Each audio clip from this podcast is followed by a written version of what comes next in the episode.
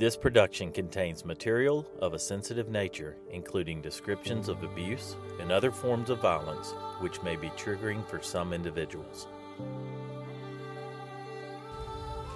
What do we do when we don't know what to do? Where do we turn when we don't know where to turn?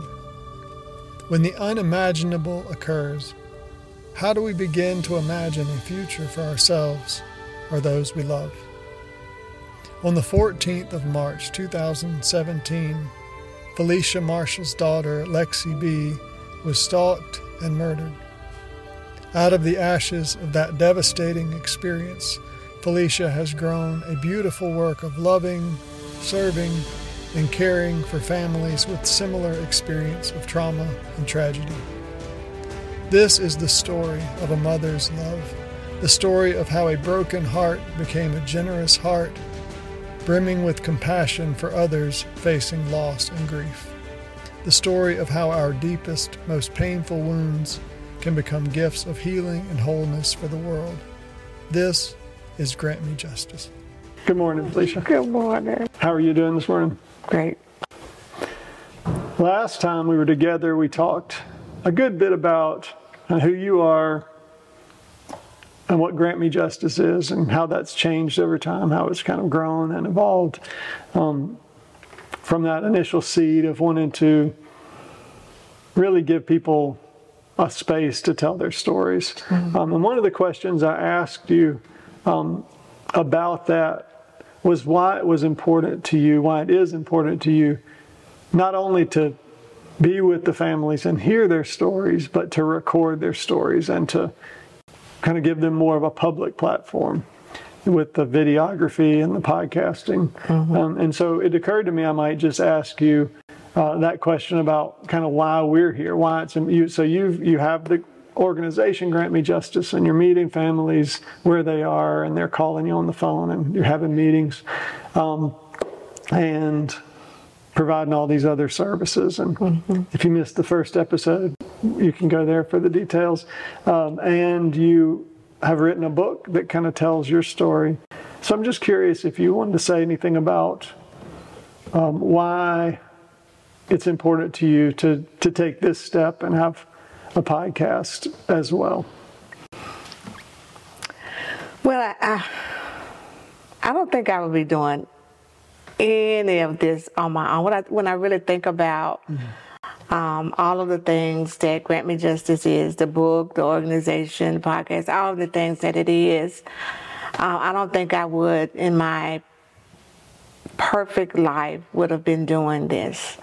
I think the only reason why I'm doing this is because I feel like this is what God is calling me to do. Mm-hmm. And um, my desire is, of course, to be obedient. You know, um, I don't think even when you know when I think about writing the book, and I talk about this in the book, that never in a million years would I thought I would have been writing a book. I did not think that I had the educational background, nor did I think I had the skills. Uh, to write a book. Didn't think my life really mattered enough to be putting on the pages of a book. And so um, all of this that's happening is, and I say this all the time, this is God's side saying, mm. um, all of the parts and pieces that Grant Me Justice is has all been from God's leading.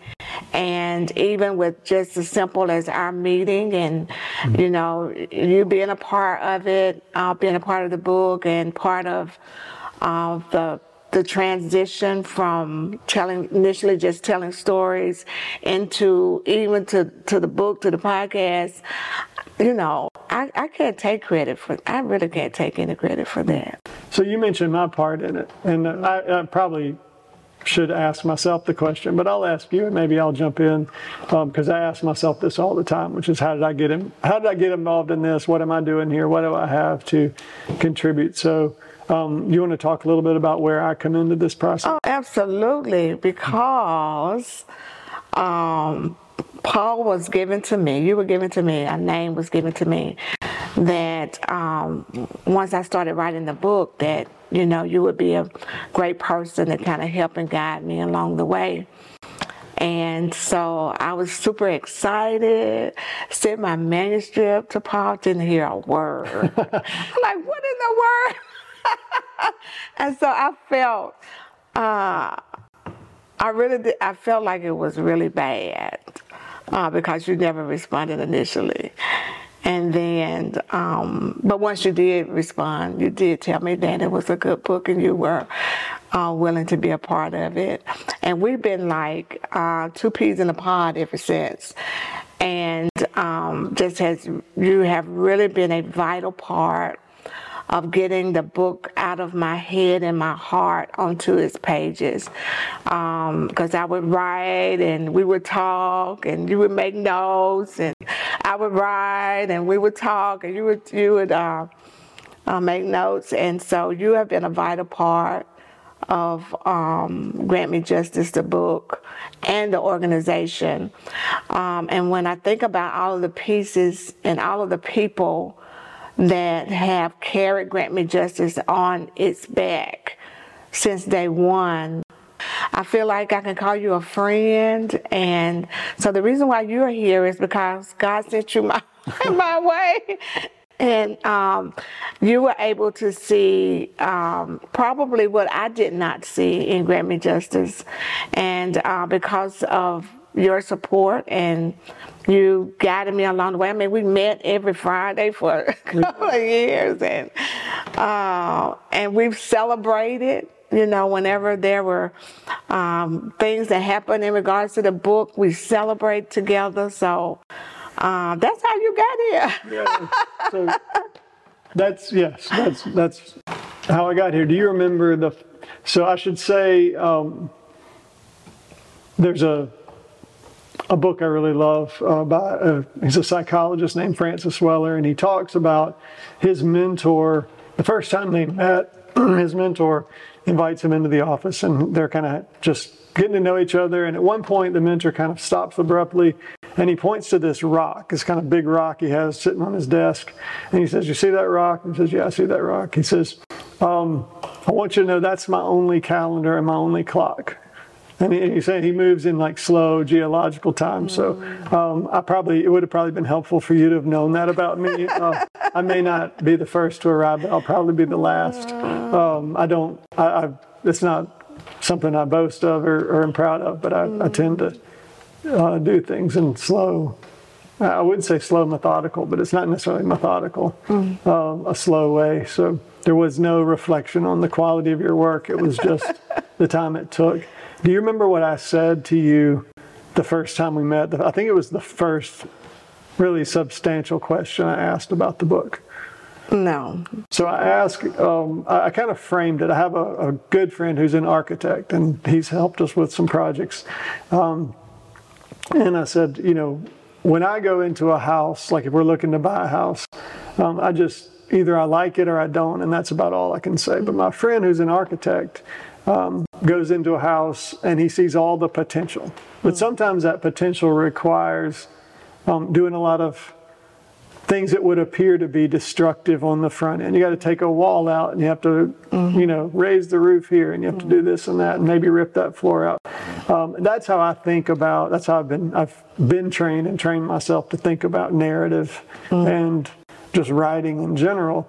Um, that's my background is is professionally is in writing. So the first question I asked was, uh, I kind of gave you that analogy and said, are you looking to just kind of put some paint on the walls, or do you want to do a full re- remodel? Mm-hmm. And you said, um, I want to make this the, as good as it can possibly be, mm-hmm. so that it can be as, have the greatest impact and reach the most people. Mm-hmm. And I completely agreed. I wouldn't have been there if I hadn't believed in the value of the story um, and the need to get that out there. Mm-hmm. So, so that was kind of how we yeah. how we initially connected. And even for all that, and and for my often painful experience with home renovations.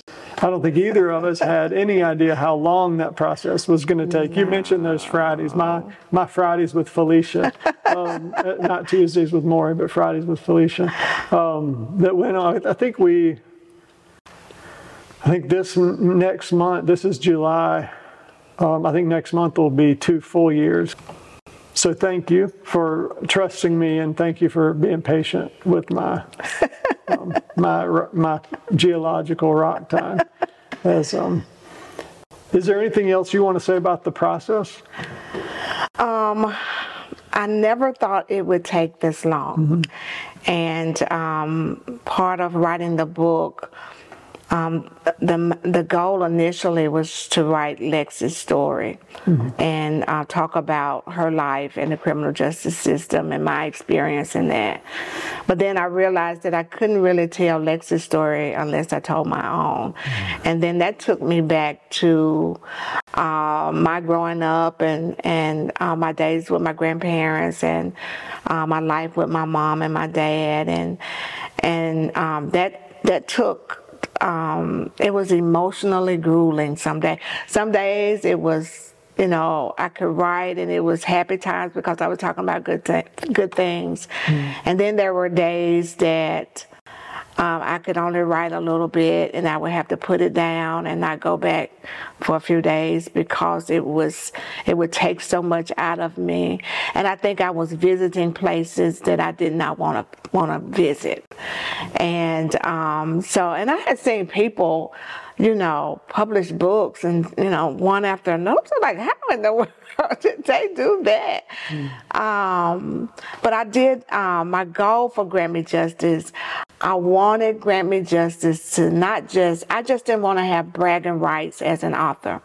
I wanted to be able I wanted this book to be read. I wanted people to um, desire it, want it, want it, want it enough to go and buy it, and I wanted people to gain something from it. And um, probably on the on the forefront of that is I wanted God to be glorified, and I wanted Lexi's story to be told. Mm. So all of that was what Grant Me Justice, the book uh, was and my desire for it. I didn't just want to just write a book. I wanted it to be well written. I wanted it to, I wanted people to vet it before I put it published. I wanted it to be, I wanted to, the grammar to be correct, you know, all those things. I wanted it to have my personality. That was important to me for you know, even if an editor edited something out, I wanted them, I wanted my personality. I wanted my words, my heart on paper. And that was important to me for Grant Me Justice, the book. Mm-hmm. Yes, there, that, that journey has been wild and, and just every, the whole spectrum of emotions for me and, mm-hmm. and as I've experienced it.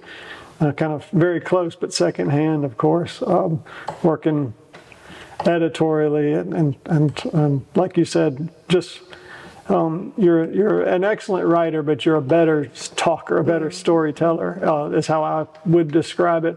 So often you would get to tell, and I'm just typing as fast as I can take it in, and and um, and and trying to get that down, and then shape it. And mm-hmm. so as we work together to shape it, so mm-hmm. I feel um, really good about how that's taken shape. Um, as you said, you have that the kind of main story, which we alluded to, and we'll get into, mm-hmm. um, of you know Lexi's murder and how that kind of flows forward.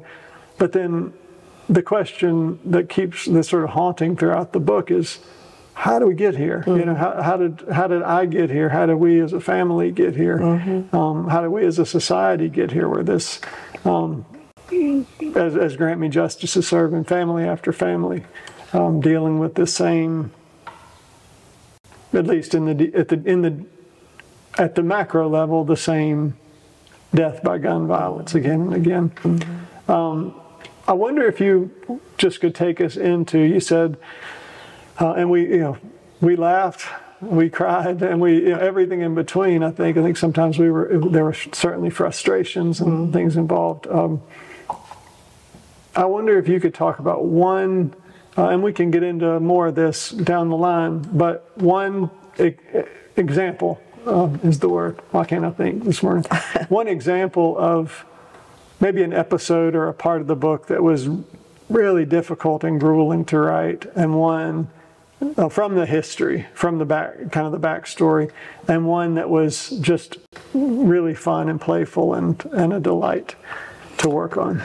Um, probably the most difficult part was um, writing um, Lexi's murder. Mm-hmm. Um, Let me pause you. I, I want to. We're going to really drill down on that.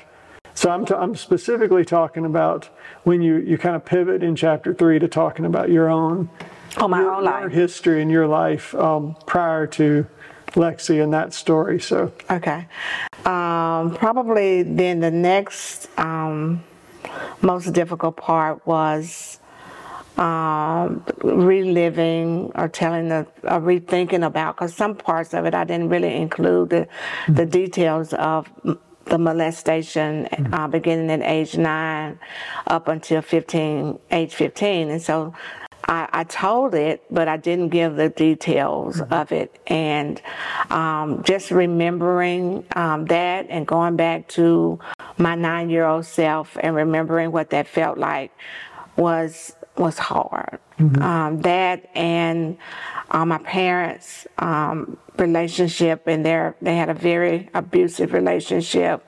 Going back and relive, reliving um, what my life was as a five six year old um, child living in a world of abuse. Um, that was hard. That was that was really really hard. Um, it was difficult for me to remember the details of it, but it was also, you know, I know that that had to be a part of my story. And um, although it was difficult, then there were times after I like, look back and say, like, you know, the Lord had to have been with me. Mm. Even then, when I didn't even recognize Him as God, he had to have been with me even then because I would get on my knees and pray. I didn't know how to pray, but I would get on my knees and pray. So even at that age and going through all of the things that I was going through, when I look back over it, you know, I recognized that God was, um, you know, electing me. I had been elected um, even before I was born, and recognizing that um, as I look back over my life and I look at all of the ways God has shown Himself to be God in my life, um, although it was difficult to write and li- and relive it um, today, you know, I can look back at it as that just being part of my story. And the good things that I was able to laugh about was. Let me. I'm, I'm going to interject one okay. more time. I want to. I want to ask a follow up question before we go into the okay. good things. Um, you you allude to the fact that that was important for you to include that. Um, and I'm, I'm curious, it's different. I mean, it makes perfect sense why that would be painful and difficult. And even as you describe it, impossible without this sort of spiritual, supernatural help mm-hmm. um, that you kind of this power that you receive um, that kind of helps you, fortifies you to write those really painful memories. Um, and you, you say it's important, but you didn't really get into why. And, and this may be an unanswerable question, but I am curious how you wrestle with that. Um, why is it, as painful as it was, why do you think it was important to include that and why, um, why go through that pain to relive those um, traumatic experiences?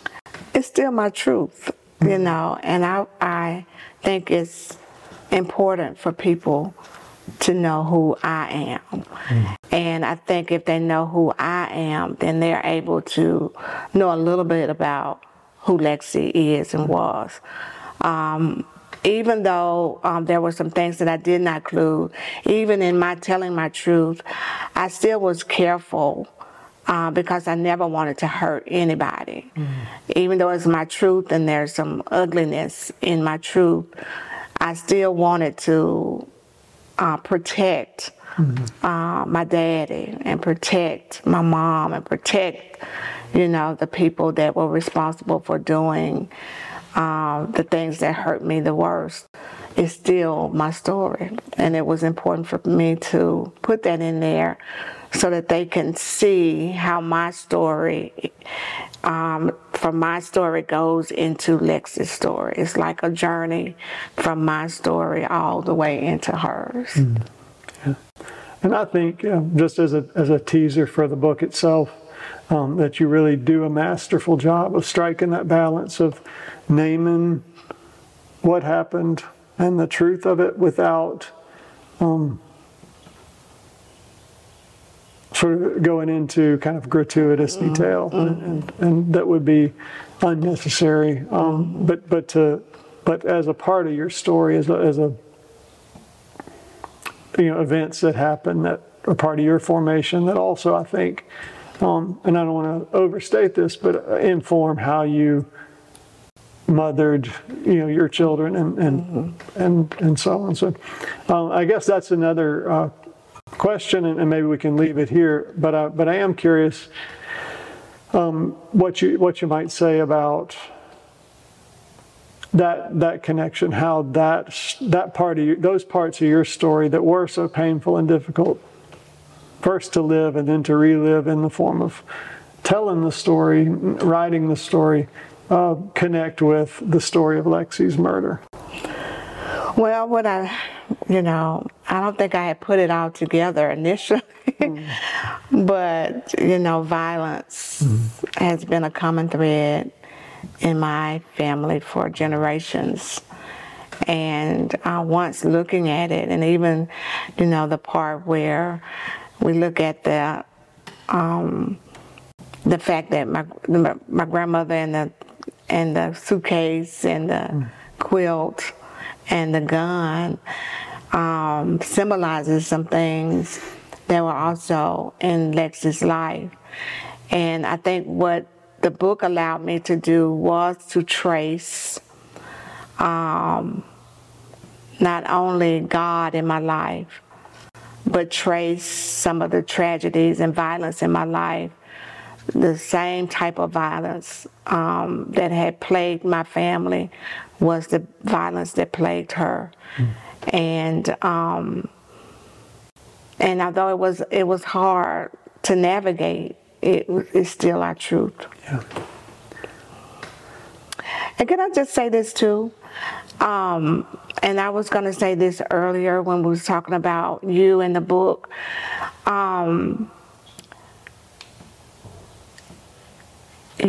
when we started writing the book, one of the things that um, let me know that you were here for the right reason um, was the fact that you were invested. And what I mean by invested is there were times when you cried with me or you cried uh, when certain parts of my life that because it, it was my life, I just lived it. You know, I, I never thought anything about my life. Um, I just adjusted whenever there was, and I talk about that a lot in the book of adjusting in my life. I just adjusted. So I didn't think it mattered to anybody.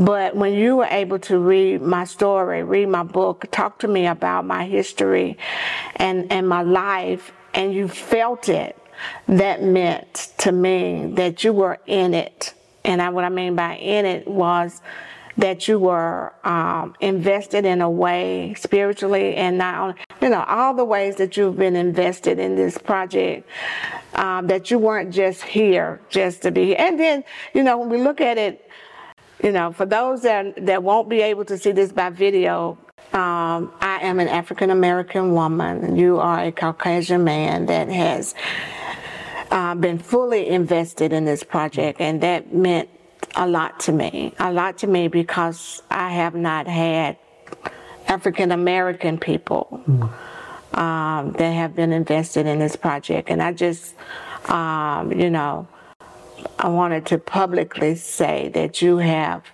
done a lot for me, and I appreciate that. And I don't know how you're gonna cut that and put that in the thing, but it is what it is. So we can move on to geographics. Okay. Well, yeah. okay. Well, thank you for thank you for mm-hmm. affirming that. I, mm-hmm. um, yeah, certainly that matters. I mean, it matters who we are, right? We mm-hmm. the the sort of, I think, I grew up in the 80s and 90s uh, came of age, and uh, there was a lot of talk about color blindness. Yeah, mm. but I heard I've heard many different people say this in different ways, but um, I really like uh, Jer- the poet Jericho Brown in an interview um, talks about the importance of seeing color. He says if you don't see, he's, he's African American. If you mm. don't know, um, if you don't see my color, my blackness, you don't see me, right? Mm-hmm. The color blindness is kind of this mm-hmm. um, why. So, so I, I, think it does matter. Um, it's not nothing, but it's not everything. Mm-hmm. And I think that's the sort of the lie is it has to either be everything or nothing at all. Mm-hmm. So somewhere in the middle, um, we can be who we are and be formed by that, but also um, come together as human beings made in God's image mm-hmm. and um, see that our our differences uh, and uniquenesses make us kind of need each other. And, and, and so, anyway, I'll. So I need to pose the question. You need to, okay. I'll, okay, my question is why? Why? Why grant me justice? I think the reasons are complex. Um, I've already answered the professional from the professional side. I already addressed that um, when we kind of talked about how the manuscript for the book came into my hands. Mm-hmm. Um, and there are all sorts of reasons. For all sorts of reasons, the story matters to me and is important to me in a way that makes me want to do whatever I can to promote it, to make it accessible to readers and now audience listeners uh, at this level. I think on the personal level, uh, the most direct answer I can give is that we had a, a similar experience. Um, a young man was shot and killed in our neighbor's driveway uh, directly across the street from our house. Um, this happened five years ago yesterday, as a matter of fact, on July 13th, 2018. Um, it was a summer evening. We we were we had been to the community pool and we were having dinner. I was still in my swim trunks. I had I'd eh, with you know put a shirt on, but we were having dinner and um, we heard a loud gunshot. Uh, gunshots are loud, but it sounded very loud and close. Um, we thought maybe it was fireworks at first, but then we heard what sounded like distress cries, mm-hmm. and I just said, "I'm going to go see what's going on." So I stepped out and saw um, four sort of older teenagers, young adults scattered around the the neighbor's yard and the surrounding yards. Um, they kind of dispersed. And then I looked over, I can remember there's a white Pontiac parked there, and I didn't see, all I saw was um, a red streak, a line of blood down the side of the car. And then I kind of followed that, and there was a young man on the ground. And um, I was the first, you know, I guess, person who was not involved in the event, the, the incident, who was over. And um, began administering first aid and was doing that when the young man died. Um, so that's obviously a traumatic experience, nowhere on the level of losing a child, but it was very close and, and affected us in all sorts of ways. Um, it's kind of a, a, again, I don't want to compare at all the, the traumas, um, but it did have a deep impact on my life. So you've told the story of how the experience of Lexi's murder and, and navigating the criminal system led to the formation of the organization Grant Me Justice. Um, in my experience, one of the first uh, really memorable, meaningful things that happened. Uh, this happened on a Friday evening. We spent Saturday just kind of processing, trying to, um, and then on Sunday morning we went to church, and uh, you know the people knew what had happened. Mm-hmm. One of the elders of the church um, pulled me aside and asked how I was doing. And of course, I said, "I'm not not doing very well." What he, you know, and he his the only comment he said he made was, um, "It's a lot easier to buy a handgun." In this town, than a fresh tomato in most parts of this city. Mm-hmm. Um, and something about that kind of contrast really got to me. And uh, so you you formed Grant Me Justice.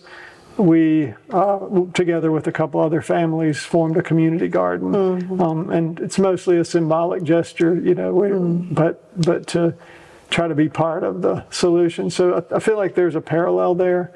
Um, and so when I began to read your story, I began to feel all these resonances with um, kind of our story and how that's affected us as a family.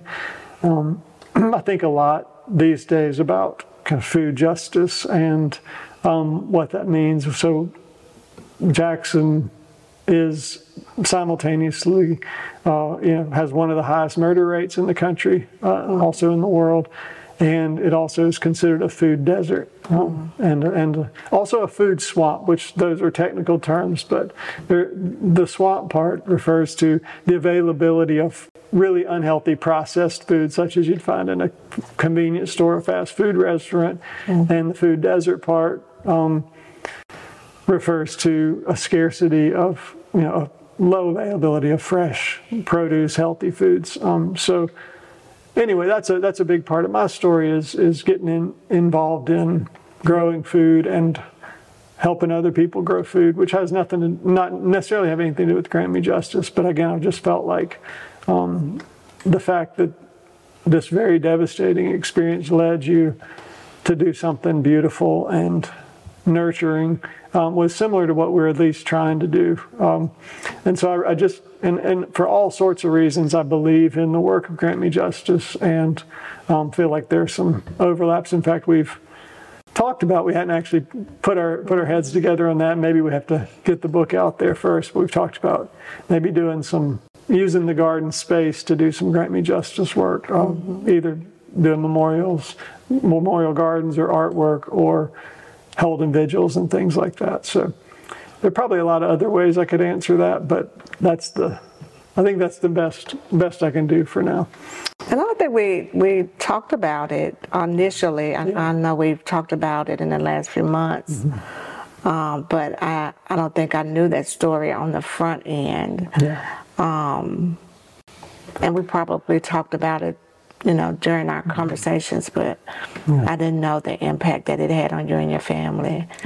And um, a matter of fact, your wife uh, came to the office uh, one day and just gave me a big hug and told me thank you for the work um, that Grant Me Justice is doing. And so um, I appreciate yeah. appreciate y'all. Um, so um, at the beginning of our conversation, you asked me about the hard stuff, the writing about, and um, and then you asked the, the next question was what are some of the fun things yeah. Um, that I had. Yeah, what was something that was easy, fun, enjoyable to write about? The easy part was talking about my grandparents and my grandmother. Uh, who had such a huge impact on my life. Um, uh, being on the farm, uh, the safe space for us, um, of being on the farm, growing the vegetables, going to the cucumber vat, um, and thinking about my my cousins and us being on the farm. Uh, those that part, that chapter. Um, and, t- and thinking about my grandmother going to town and hitting the numbers and all of the things that my grandmother did um, how my grandmother talked about busting the corn on our backs. That was um, the easiest part to write, and that was the part that gave me a lot of joy. I had one editor that wanted me to take part of my grandmother's story out, mm. and I refused to take it out. Um, uh, although it may not have offered anything in regards to grant me justice, but for me, uh, it had to be a part of the story. Mm-hmm. So you mentioned so that is almost like a, a, really wonderful trailer for the book. You know, all these teasers of things like the your grandfather was just this incredible character figure. Um, your grandmother, even larger, kind of has a larger presence. And and one of the most memorable images in the book is that suitcase, which you referenced earlier. Um, and I wonder if you just I don't I don't know if we have time to get into the whole story, but you mentioned that that it that it there was kind of a big reveal. Nobody knew what was in the suitcase, and then after she died, um, you you were able to open it as a family. And what were the contents of the suitcase? Um, I'm just going to give a brief history on the suitcase. My grandmother um, had gotten to the point where she had this suitcase that she would take with her everywhere. We would even take photos with the photo, of the thing, you know. And so everybody in the family thought that it had to be something super valuable in this Mm-hmm. suitcase because no one knew what was in it. She would always take photos with it. With it, it was always with her wherever she went. So we assumed that it was some valuable things. There's a lot of speculation. Yeah. Maybe it's her life savings or some gold bricks or a million dollars. So, um, but my grandmother was killed tragically in a car accident. Mm. Uh, and to talk about my grandmother and her car and her love for her car, I talk about that in the book as well. Um, but one of the things that everybody wanted to find out was what was in the suitcase. Mm-hmm. And um, when we were finally able to open the suitcase, there was uh, my grandmother's robe. She wore a white robe. It was a white robe, um, her Bible, and a gun. Those were the three contents of the suitcase. And um, the gun was a gun that my grandfather owned that had been missing for years. Um, but my grandmother uh, was actually a black uh, revolver that was in the in the suitcase. Your grandfather's response to seeing that was, Grandpa said, he said he had been looking at for it for years. He mm. had no idea where it was. Mm. But grandmama said that he was, my grandfather was mean as a rattlesnake. Mm. And I think she probably took the gun so that um, he wouldn't, she, she, maybe she thought he was going to hurt somebody with it, but that was it. so right in the middle of the story, a story that really begins with the tragic episode of gun violence. Right in the middle of that, you have this protective grandmother who has care not not only taken and hidden but carried on her person like that there's the joke like that the the suitcase is in more pictures than the children you know, um, because she just takes it everywhere and she never let she's that she has done what she could to protect her family um, from that type of violence or, or others like Yeah. to protect even the perpetrators of violence. Like if her grand if your grandfather had shot somebody he would have had to live with that and Yeah. that um, whatever the consequences. So um, i think that's a beautiful contrast. Uh, you know it, it to some extent it heightens and intensifies the tragic nature of lexi's death but it also serves as a beautiful reminder um, and, and I think in a, in a way it's kind of draws a line forward to what you're doing with Grant Me Justice yeah. and, and offering that safety and protection where you can. So um, I think that's a good place to pause and then we will um, reconvene uh, with really digging, drilling down into the sort of story at the center of all this, which is the story of Lexi's untimely death. So join us next time. Today's podcast was brought to you by Genesis Bank, whose mission is to provide thoughtful financial advice and helpful financial solutions to every customer they serve. To learn more, visit them on the web at genesis.bank.